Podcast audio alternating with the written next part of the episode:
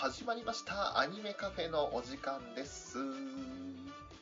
私翔と準レギュラーのウラキングさんに来ていただいております。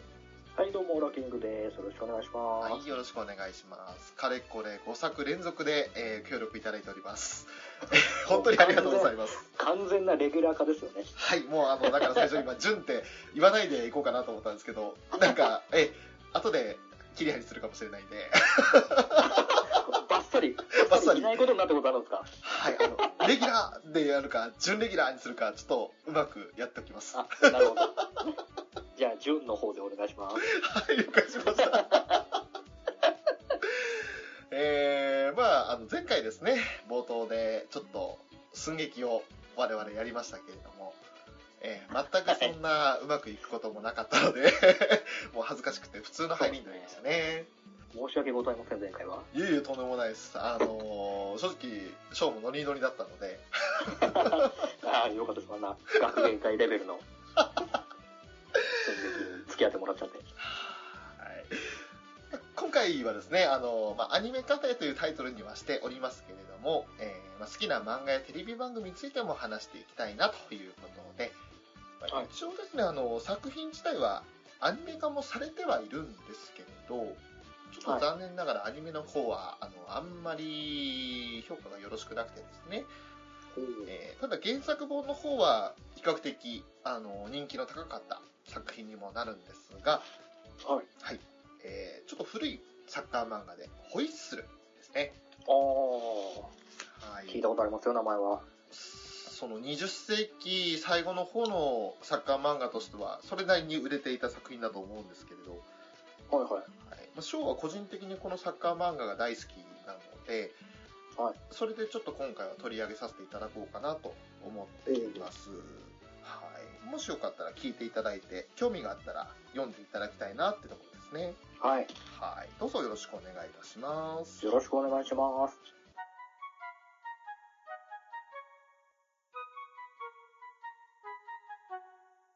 えーでは早速なんですけど一体どんな作品かということなんですがはい、まああのサッカー漫画ということではあるんですけど、はい。舞台設定がですね、あのドーハの悲劇から4年後ですね、あの1998年のフランスワールドカップ、はい。はい、を、あの控えて、その1年前の1997年が一応舞台にはなるんですけれど、ほうほうほう。はい。えー、ま、風祭り翔という、えー、私翔と同じ 名前の主人公がおりましてですね、はい。まあ漢字はね、あの違うんですけど、はい、あのーすごくね、あの背がちっちゃいんですよ。146センチなんですが、珍しいですね。はい、あのサッカー選手、主人公として取り上げるにはね、あの背の低さがちょっとコンプレックスになっている中学生なんですけれど、はい。まあ、話の始まりとしては、その中学校を転校した先、桜上水中学校というところで、そのまあ、なんと言いますか、登校するところから始まるんですけれど、非常にサッカーが下手なんですよ。おおあの校庭の片隅に、ね、そのゴールが置いてあってその前にたまたまボールが転がっていたので、よしゴールに向かって蹴ってやろうと思ったら、あの完全に透かして転ぶという。そんな外し方をするような子で。であの転んで周りキョロキョロしながら真っ赤になって誰かいねえか誰かに見られてないかみたいな感じでキョロキョロするような始まりなんですけれど、はいはい。あのただ転入してきた中学校の担任の先生香取先生という女の先生がいるんですがこの風祭り小のもともといた学校というのがサッカーの名門校武蔵野森という名門校から転入してきたもんではい完全にその香取先生勘違いして武蔵野森のレギュラーだと思ってしまうんですよできる子だと思ったんですね。そうできる子だとなるほど。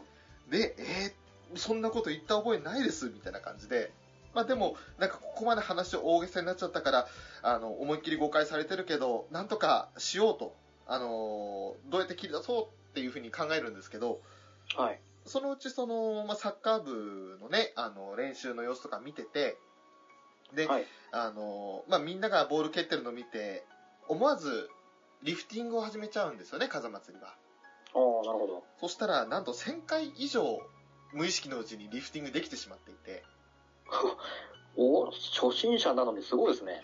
リフティングだけはうまいって、まあ、逆に言えばリフティングしかちょっと練習するタイミングなくて、なかなか試合に出れなかったので、それで上達したっていうのがあるあるんですけど、そのゲームなんて全くやったことないから、あの実際にゲームに入ったら、トラップって言って、ボールをうまく足元で止める技術も何もできないし、そして相手に、そのディフェンダーにあのボール迫られたら簡単に取られてしまうと。うん。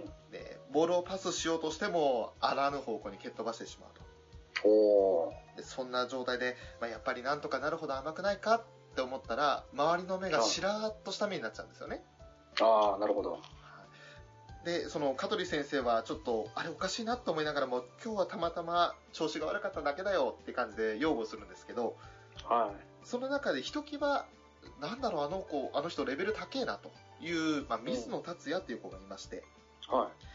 で武蔵野森学園っていうその、まあ、転入元さその元々いた学校の方でレギュラーやってる友達いるけれど風祭りなんて名前聞いたことねえようん。バラしちゃうんですよなるほど。そこでわかるわけですね。そしたらあの風祭りは、まあ、ちょっと切り出すタイミングを見逃してあの逃してしまっていたのもあったのですいませんと武蔵野森では3軍で補欠だったとご迷惑をおかけしましたって言って、まあ、ちょっとあのいたたまれなくなって帰っちゃうんですよねうん。本当はその武蔵野森でレギュラーになれなかったから他の学校に来て頑張ろうって新規一点頑張ろうと思って潜入してきたのにこんな恥をかいてしまったからもうサッカーなんてやめてやるっていうふうに一瞬思うんですよああ、なるほど。はいはい。ただそんなねあのたった1回のミスしかも勝手な勘違いでミスされてあの、まあ、ミスというかうんうん。ね、そういう風になってしまって、で、あの、そんなのでやめるわけにはいかないと。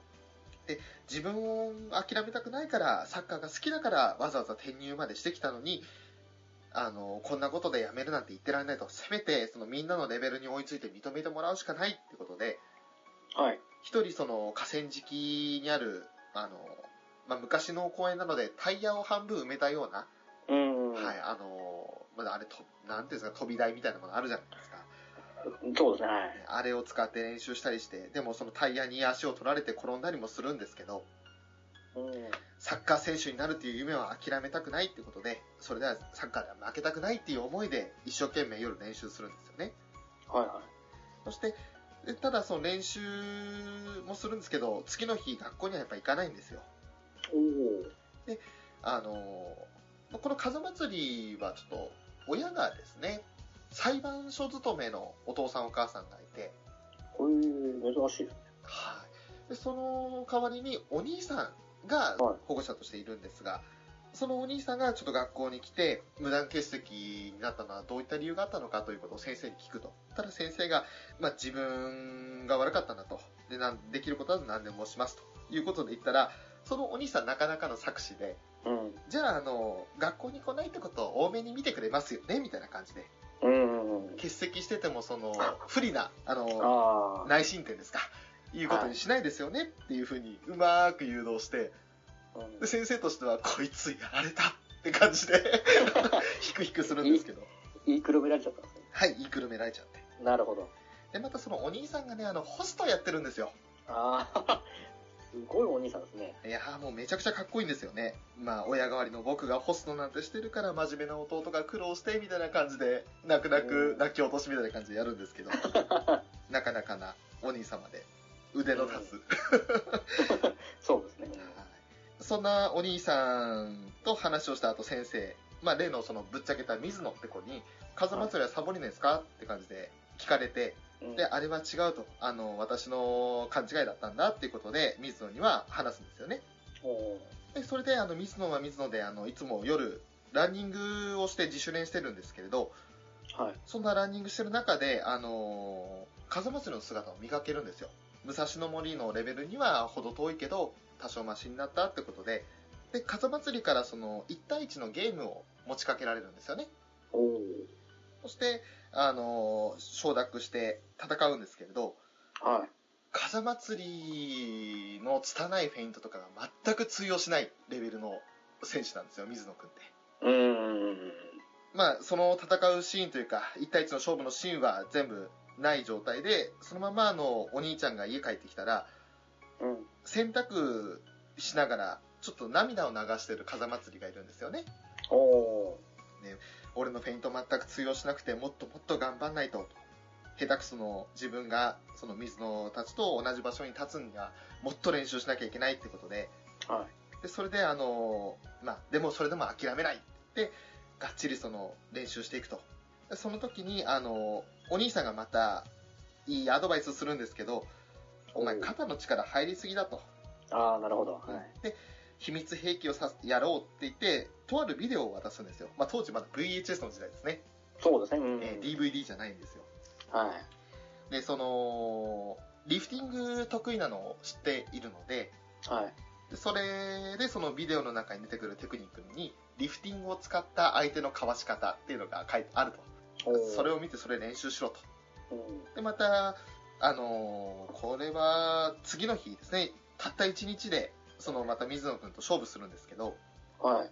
見事そのビデオにあのあったテクニックを披露して、水野君をやっつけるんですよ。やっつけるっていうかおすごい。1対1を抜くんですよね。すごい。リフティング技術に関してはやっぱり天下一品なんですね。そうなんです。それを利用した技を、しかも飲み込みも早いというか、でそれで、その、うまく1対1を、水野君の勝負を勝って、は初めて突破できたって、ありがとうって、できたよ、ありがとうって言って、で、その、水野君両手を握って、ブンブンブンブン振り回すんですよ。さあ、なんで俺に礼なんか言うんだよと。で、そしたら、いや、自分の練習に付き合ってくれたからってことで、あの、素直にね、言うんだけど、まあ、水野は、暇だったんだよって言いながら、俺、ジュニア選抜も出てきたこと、出たことあるのに、一週間前、フェイントもろくにできなかったやつが俺を抜いたのかってことで、ちょっと見直すんですよね。い。ああ、なるほど。そんな、まあ、第1話で終わるんですけれど。まあ、この作品のいいところっていうのは、すごい個性的なキャラクターがたくさん出るんですよ。おー、なるほど。あのーまあ、ちょっとこれは、巻とか、その第何巻とかっていうのは言わないで、個人的に好きなキャラクターで言っていくんですけど、はい。その風祭りっていうのは、本当身長は低いんですが、まあ、とにかく、すばしっこい。そしてその背の低さを利用した、相手のかわし方を徐々に身につけていくんですね。おー、そのことを視界から外れるような動きって感じですか？まさにそれなんです。なるほど。あの、やり方としては、相手がその見てる視界の下に一回潜った後、素早い切り返して相手を抜くっていうやり方なんですけど、うーん。その潜り込み方とかが、またあの、俊敏性がないとできない、アジリティの高さが見られるっていうのがあって、うん。それがちょっと魅力な。後々はその、主力に最終的にはなるんですけれど、それまではどっちかっていうと、あの、なんか切り札的なスーパーサブって呼ばれる位置づけですね。あ、じゃあ、もともと最初の頃が先発って感じではないんですか？えっと、中学校の中では、おいおいその、サッカー部分裂して、はいで。部員数が少ないから先発になれたってところになるんです。ああ、なるほど。それをきっかけを作ったのは、うんちょっとサッカー部に不満を持っている水野なん。対して実力もない先輩が威張り腐っている弱小チームになるんですよね、桜上水って。うん。その先輩方からも一目置かれる存在ではあるんですけれど、はいこ。のまんまじゃいつまでたっても地区予選突破できない俺が部長になって部活を改革した方がいいみたいな感じでああ、なるほど。単価切るんですよね、でその単価切る中で最初にそのメンバーあの3年生はメンバーに入れちゃいけねえよと。2年生から以下2年生1年生の中から選べよみたいな感じで3年生に言われて、でもちろんいいですよと。例えば風祭りとか入れますよみたいなこと言ったら先輩方は、あんなド下手入れるんだって言われてさもう勝負見えてんなみたいな感じで言われちゃうんですけど。あでもその風祭りの進化を知ってる水野にとってはもう風祭りほどいい選手はいないと。あ、うん。だからそいつを使って部活を俺の手で改革してやるみたいな感じになるんですよねああ、なるほど。結果的にまあ勝負としては水野とその風祭りそしてあの一緒に協力してくれる2年生1年生の協力もあってうん。戦い自体は勝つんですけどはいはいはい。それでほとんどの3年生てか3年生全員がまずいなくなってはい。そして2年生の中から1年生の中からも部活やめますという人がいて、逆にその、9人揃わないような状態になってしまうんですよ。急にそんな存続の危機みたいな感じになっちゃうんですかそう、試合ってあの、サッカーで11人でやらなきゃいけないんですけど、ん。9人しかいないんですよね。おおで二人足りない。2人足りないと。もうすでにその試合できる状況じゃなくて、まともな練習もできないと。おおでそんな中であのまたどんどん風祭りの人徳というかそういうのもあってサッカー部復活はしていくんですけれどはいはいはそんな水野君はものすごいそのパスセンスとあとゲームメイク力に優れたミッドフィルダー司令塔タイプのミッドフィルダーなんですよね、ーん、なるほど。はいそれに加えて、まあ、最初はゴールキーパーとしてチームに所属するんですが佐藤茂樹っていう金髪のうん。ちょっと、まあ、不良のような、え、あの、関西弁を話す、え おーやつがいるんですけど、なるほど。はい。こいつはまた、あの、要するに何でもできるんですよ。器用にこなすんですよ。いいですね。ただ、チームに最初はキーパーがいないからキーパーやれってことでキーパーやらされるんですけど、うん。最終的には、超中学生級のフォワードです。ヒューが小次郎みたいな感じですか？もう、パワーはそんなに強い方ではないんですけれど、テクニック、そうですねあ、特にテクニック。ーなるほど。恐ろしいテクニックの持ち主って、なんでしょうね、あの昔、その現実ではロナウジーニョって選手がいて、ロナウジーニョがずっとゴールバーに向かって、バンバンバンバンシュート打って、何回もそれをやってるシーンがあったんですけど、はい。それと同じことをやってのけたりとか、とんでもない技術じゃないですか。そうなんですテクニックとボディバランスに特に秀でた恐ろしい選手ってことで出てくるんですけど、まあそんなオールマイティな選手もいれば、はい。相手のチームにはたった一人で9人抜きするようなドリブラーとかメッシも真っ青みたいなすごいな。とんでもないドリブラーだ。本当にあのそれこそ先日亡くなられてしまいましたあのクライフヨハン・クライフっていう選手、往年の選手いましたけどもはい。その方の有名なクライフターンというのを難なくやってしまうような選手なんですよ天才中学生ですね、まさに。まさに天才ストライカーですねおおでその天才ストライカーはその風祭りが元いた武蔵野森学園っていうところにいるエースストライカーでただ武蔵野森の強いところはそのフォワードがいるだけじゃなく鉄壁の守護神渋沢っていうちょっと中学生とは思えない渋いナイスガイなねお兄ちゃんがいるんですけどもうそいつとその最高の守備と最高の攻撃がいるチームなんですよじゃあもう最強の盾と最強の矛を持ってる。そうなんですまさに。でそのエースストライカーのパートナーは中学生とは思えない身長を持っているあの高さがある選手がいたり、あと、まあ、ボランチって言って中盤の底でゲームをメイクするのと、対象にその相手をとことん潰しまくる潰し屋っていうのがいるんですけど、うん。はい。それがまたあのしつこく水野に食らいつくマムシって呼ばれる選手がいたりとか なんか、マモシって言うと違う漫画思い出しちゃうんですけど。すいません。そういった序盤はそういったその武蔵野森と、えー桜上水の方でメインに展開していくんですけど、うん。まあ、それは春の大会ではい。でその後また夏の大会で今度はあの選抜大会みたいな感じでどんどん話が進んでいくんですよね、で、まあ、夏の大会でまた今度その武蔵野森以外にもいろんな個性的な選手がいてはい。超毒舌マシンガントークで相手に言い負かされることがまずないディフェンダーの選手とか。ど、どういうことですか？あのね悪口と相手の弱点をつくことをとにかくマシンガントークするんですよもう精神的に潰すタイプですか？まさにそんな感じなんああ、なるほど。ですで唯一の欠点は風祭りと同じ身長若干高いぐらい あ150いかないぐらいの身長であ。でも、あのまるでフィールドの中に監督がいるような統率力を持つ選手うん、おーすごいですね。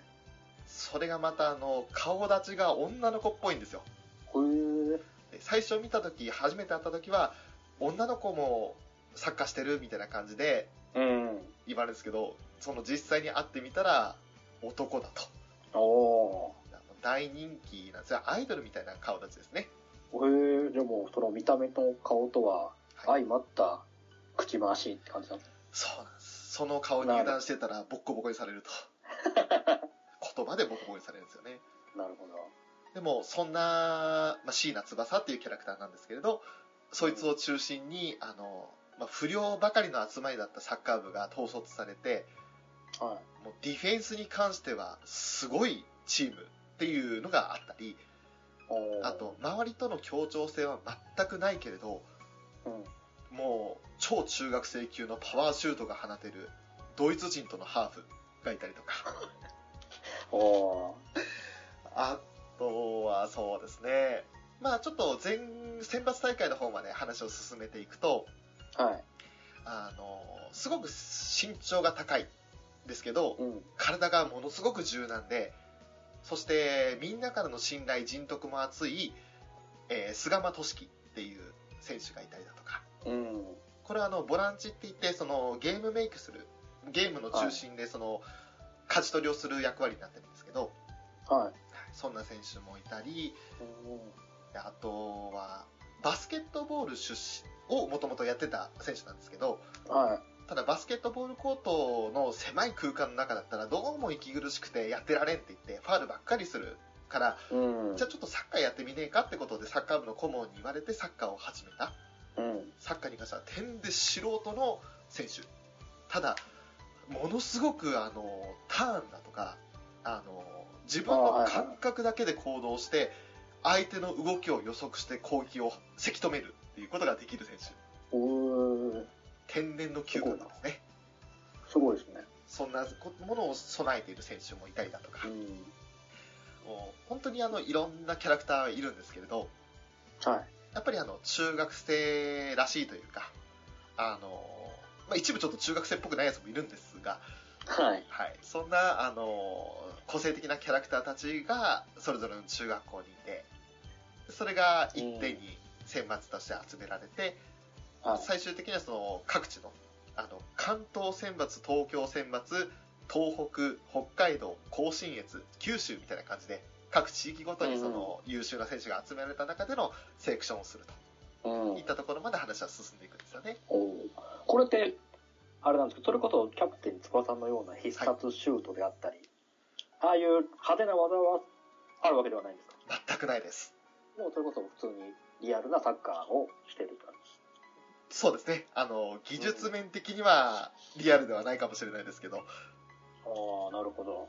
それこそ中学生の技とは思えない、まあ中学生の技量とは思えないものがあるので、あただ非常にリアルです。そのなんかタイガーショットみたいな感じで、なんかドッカーンみたいなのとか、ああ、そうと、いう非日常的な感じではない。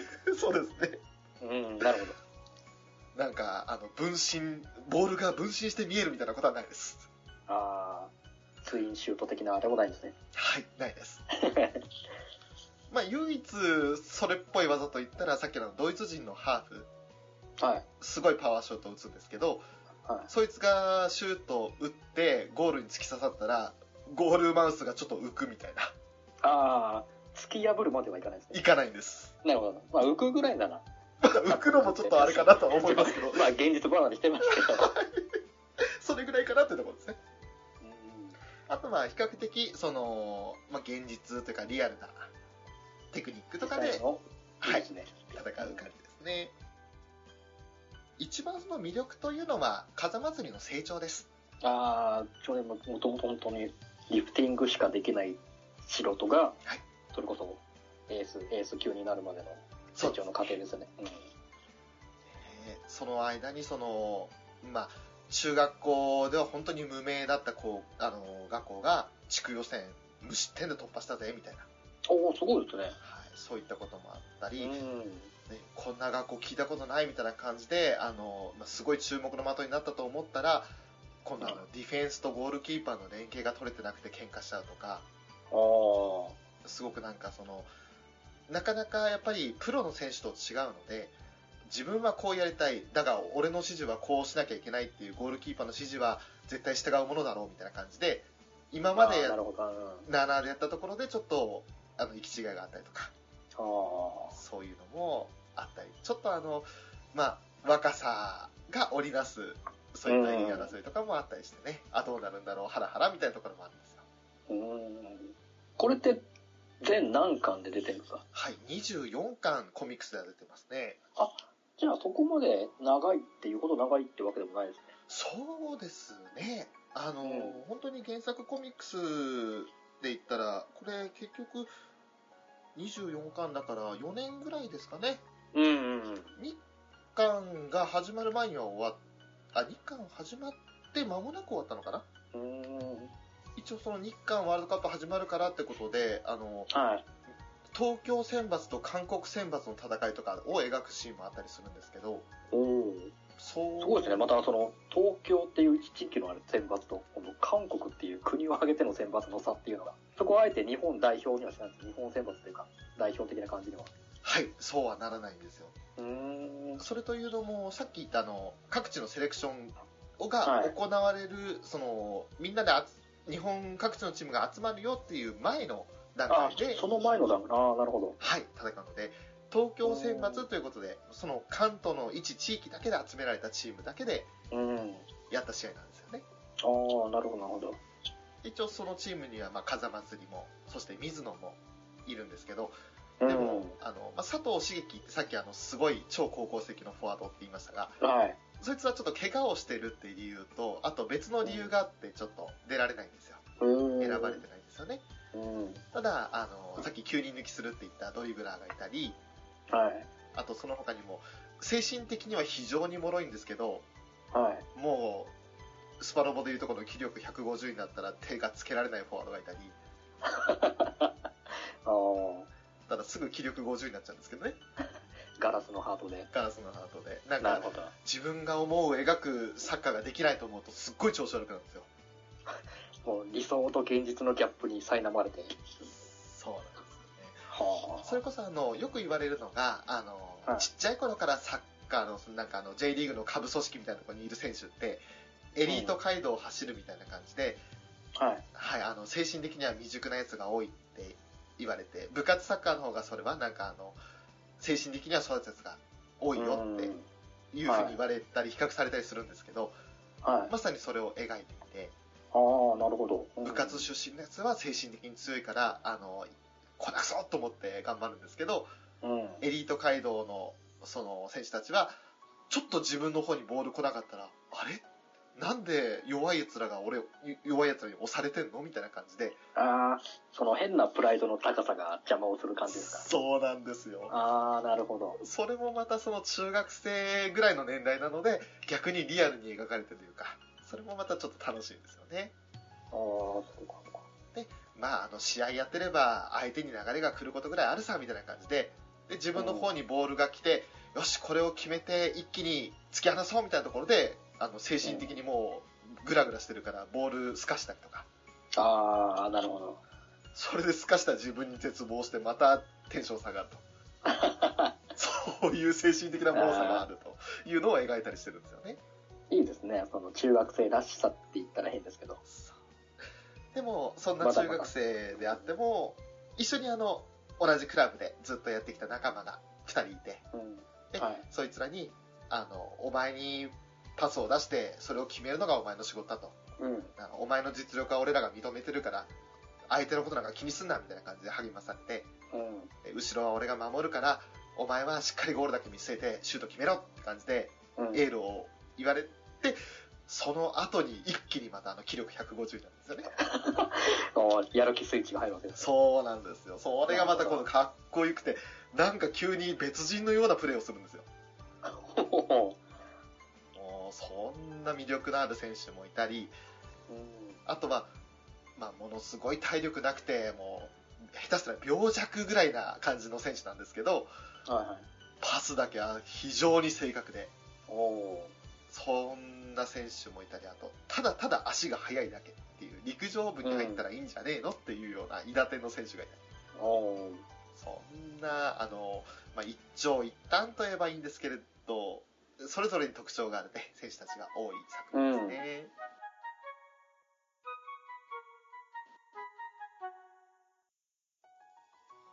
ここまでどうですか、ウラキングさん。ちょっと、結構飛び飛びでプレゼンさせていただいたんですけど。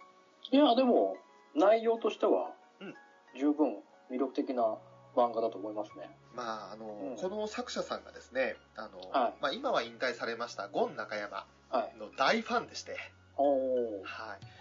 ゴン中山をモチーフにした登場キャラクターもいます。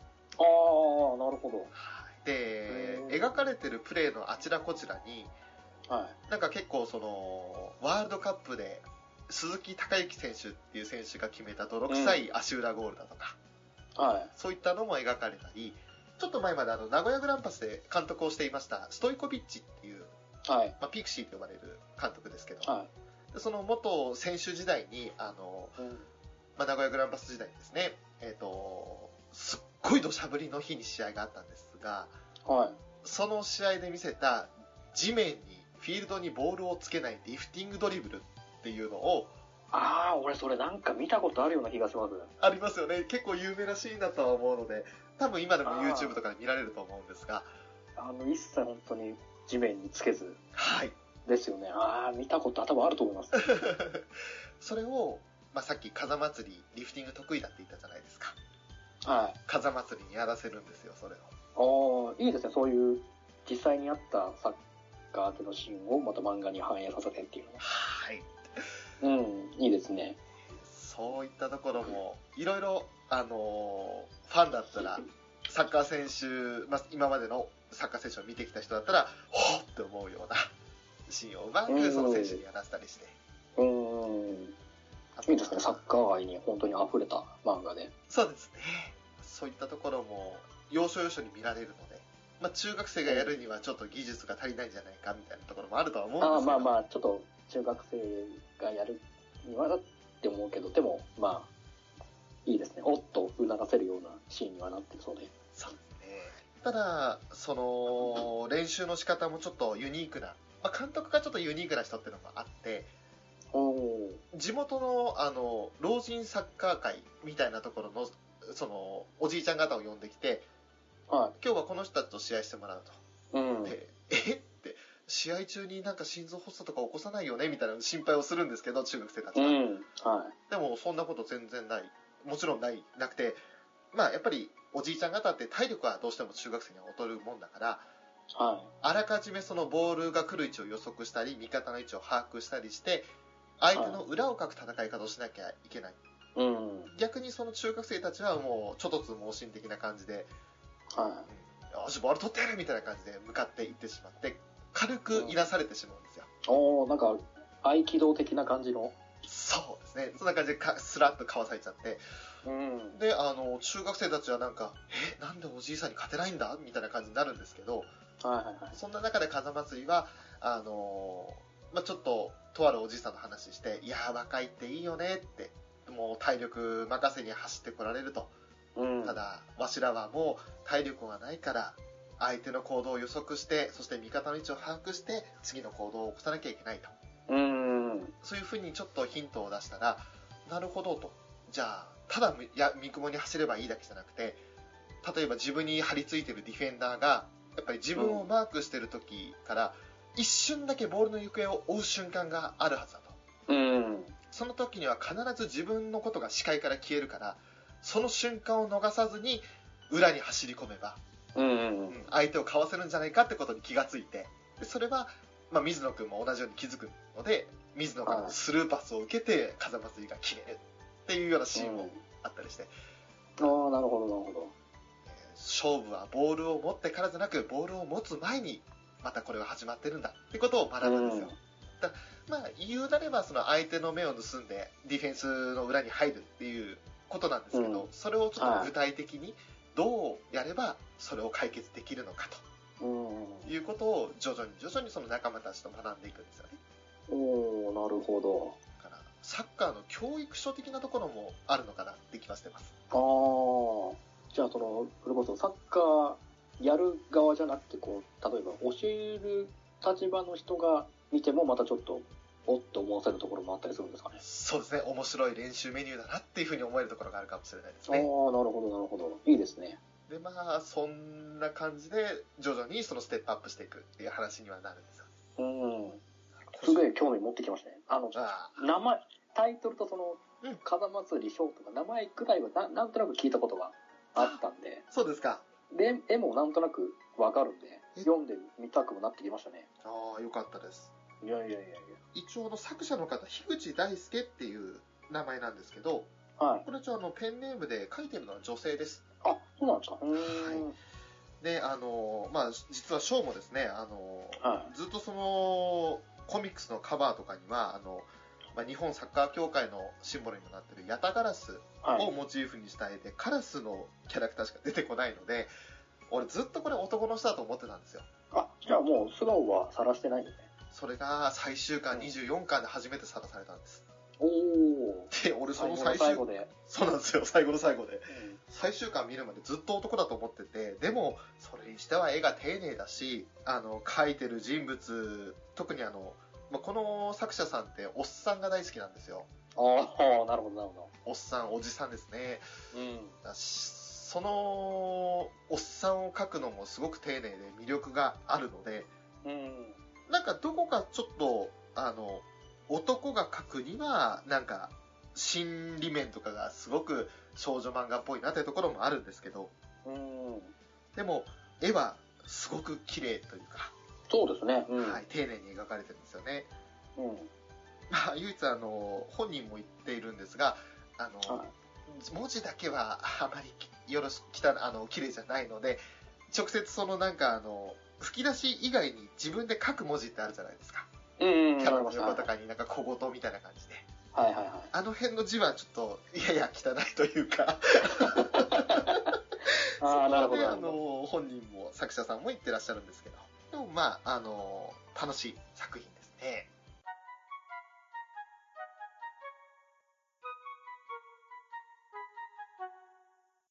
で、あとは、まあ、なでしこジャパンが、その、まあ、流行り出す前というか、いろいろ結果を残す前に、女子サッカー部っていうのを描いた作品でもあると思います。おー、じゃあ、その、いち早く女子サッカーにも注目を置いてた感じなんですかね。そうですね。もちろん当時からそういったのはあったとは思うんですけれど、まだあまり1998年当時なので、サッカーといえば男のそうですねやることみたいな感じあったじゃないですか。うん、そうですね。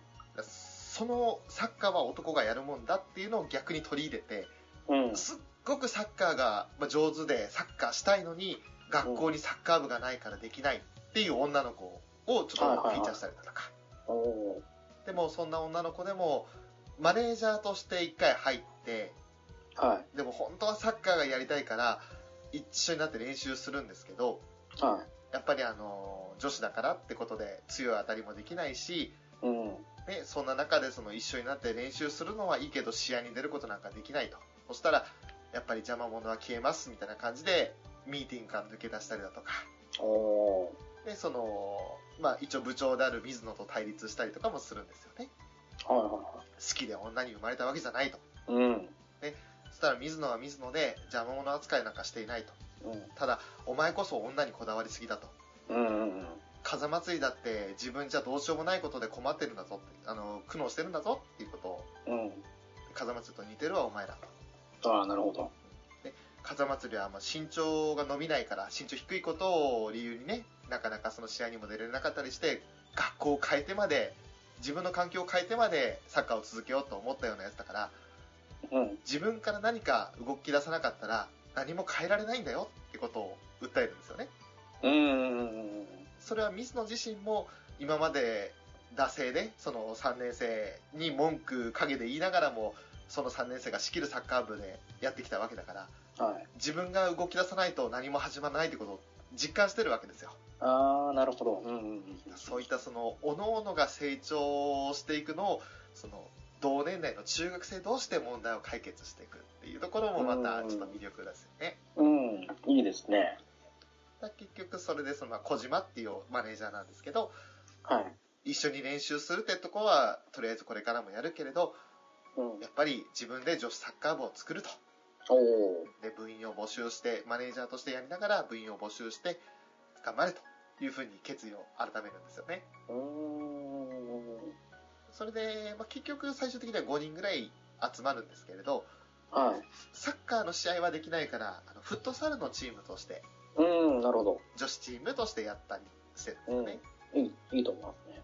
風祭りたちだけにフィーチャーしたものじゃなく、その、桜上水っていう中学校の中での衝突だとか、和解だとか、そういったものも描いたり。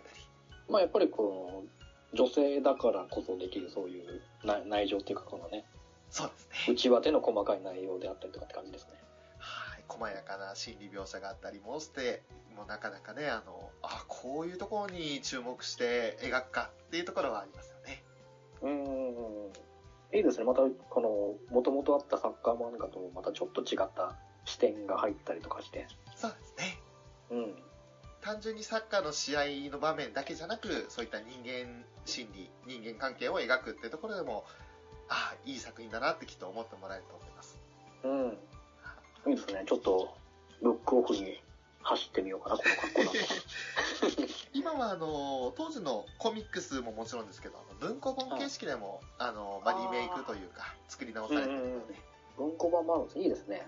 ただまあ全体的にやっぱりもう20年近く前の作品ですからはい。あのやっぱりサッカーの戦術的なものは古臭さは否めないんですけれどうん。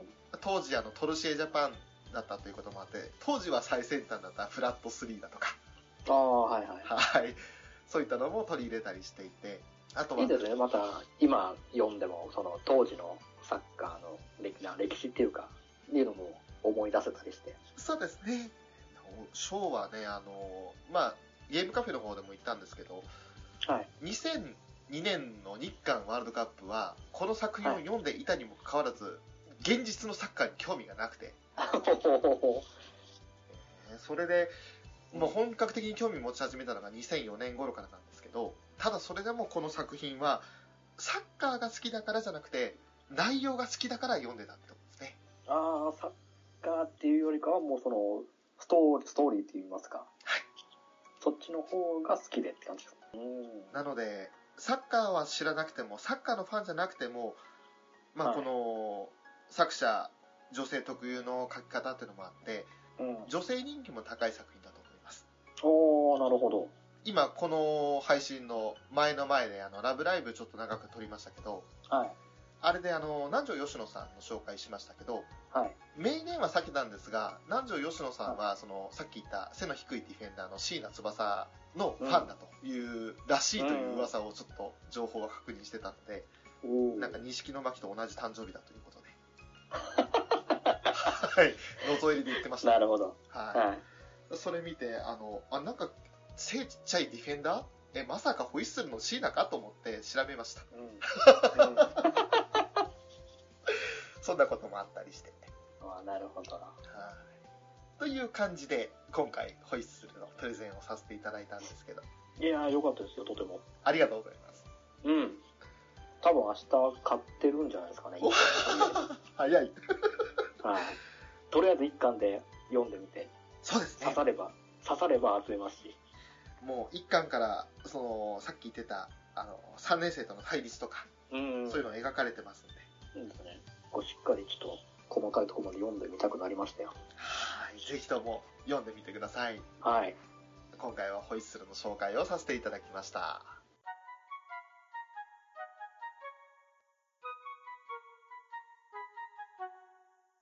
いい感じにまとまったんじゃないですか？いい感じだと思います。なんかあの、言いたいところ時間は結構的にもあれ、結構要点言えた感じがしたと思うんですけど。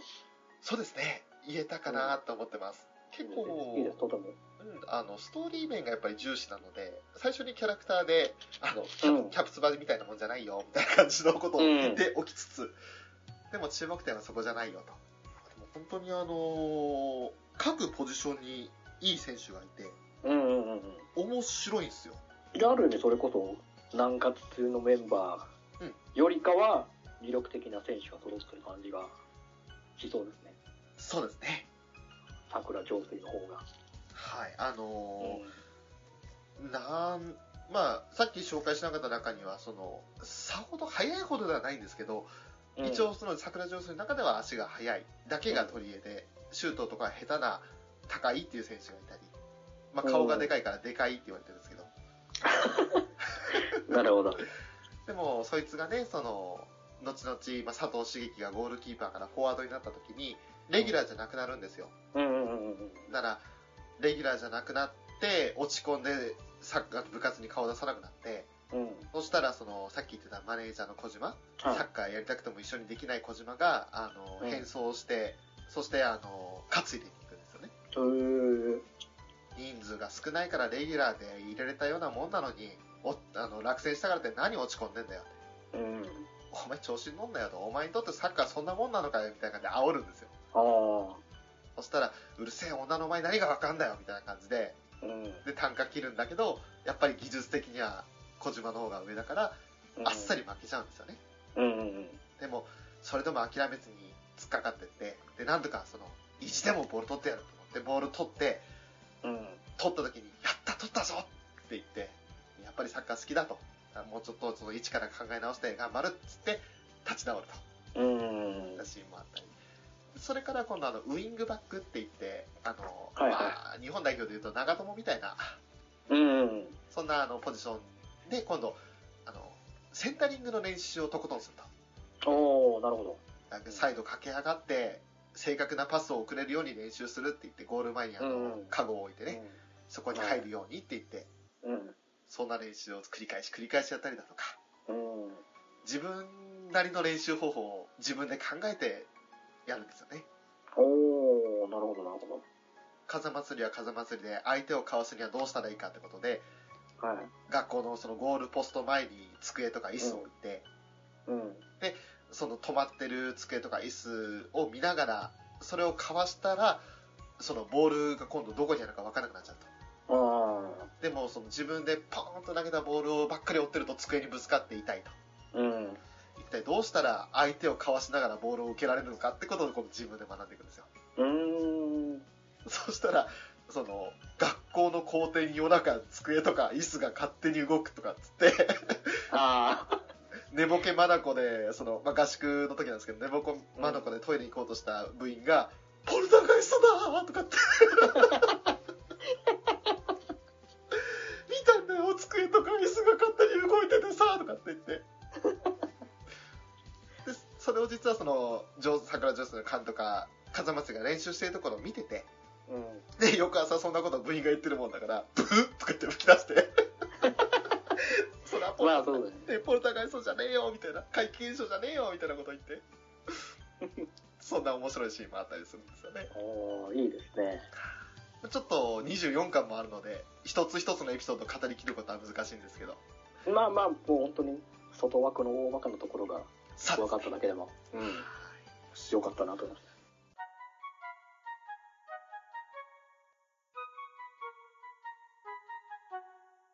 えー、今回はホイッスルショーの大好きなサッカー漫画を紹介させていただきましたけれどもはい。ね、あの、ちょっと古い漫画ですが、読んでみたいなって思ってくれたら嬉しいかなと思ってますし、うん。まあ、古い漫画くても、僕は、僕は読みますよ。おー、よかったよかった。はい。多分、古本屋とか行ったら、変な話100円とかで売ってると思うんですよ。さすがにもう古いので。じゃあ、その、集めやすいっちゃ集めやすい感じの？そうですね。ただ、あのー、歯抜けになってるというか、あの、1巻、2巻、3巻あったら4巻なくて5巻みたいなことになるかもしれないんですけど、ね、もしかしたら、あのー、各、その、中古屋さんを点々と見ていかなきゃいけないかもしれませんし、あとは、まあ通販とかに頼る必要が出てくるかもしれませんけれど、まあその辺はちょっと、どういう手段で手に入れられるかっていうのは、はっきりとは うまく言えないんですが、ただまあ、うん、比較的古本として手に入りやすい本ではないかなとは思ってます。はい。はい。ぜひ興味があったら、一度読んでみてくださいと。作品には次世代編というものがあって、えーまあサムライファイトっていうタイトルの作品なんですけれど、これはあの、集英社から出てるものではない、またバーズコミックスという別の出版社からの作品なんですが、出てくる登場人物は、もともとホイッスルに出てきた主人公格たちの子供ということで、完全にもう次世代編ですね。本当に一体誰の子供が登場するのか、そして、もともとホイッスルに出てきた登場キャラクターたちは現れるのか、そういったところも楽しみに読んでいただけると嬉しいなとは思うんですけど、翔個人としてもこのホイッスルを今回収録で取り上げるっていう風に決めるまでは実は知らなくて、改めて調べたら、あ、こんな本出たんだ、こんな漫画出たんだと思って、それで読んだんですよね。はい、それではアニメカフェのお知らせをさせていただきます。はい。この番組はアニメを中心に好きな漫画やテレビ番組など興味のあることを語るポッドキャストです。